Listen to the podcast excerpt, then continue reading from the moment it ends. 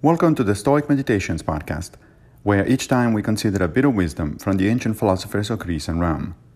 I am Massimo Pigliucci, a professor of philosophy at the City College of New York, and I will guide you through this reading. In episode 411, season 3, we reflect on Seneca from letters 11732. Nature has not given us such a generous and free handed space of time that we can have the leisure to waste any of it. Seneca here returns to one of his favorite themes. Life goes by, death is approaching, so there is no time to waste with things that are not important. The underlying notion here is that what makes a life meaningful and what gives us the urge to do the things we care about is precisely that our life is finite.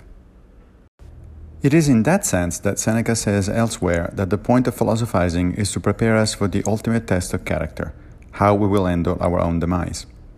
Of course, a major point of contention is what exactly counts as wasting time, and what is using our allotted time wisely. Different religions and schools of philosophy provide different answers. Then again, I suspect that deep down we all have a pretty good notion of what falls into either category. I would wager, for instance, that binge watching television or playing video games for hours on end falls into the waste category, while cultivating relationships with family and friends or being helpful to the human cosmopolis falls into the good use category. What do you think? Thank you for joining me for another Stoic meditation. I will return with a new episode very soon, if Fortuna allows, of course. If you like this podcast, please consider supporting it by opening your browser and going to anchor.fm forward slash Stoic Meditations.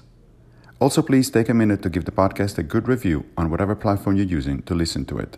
Thank you.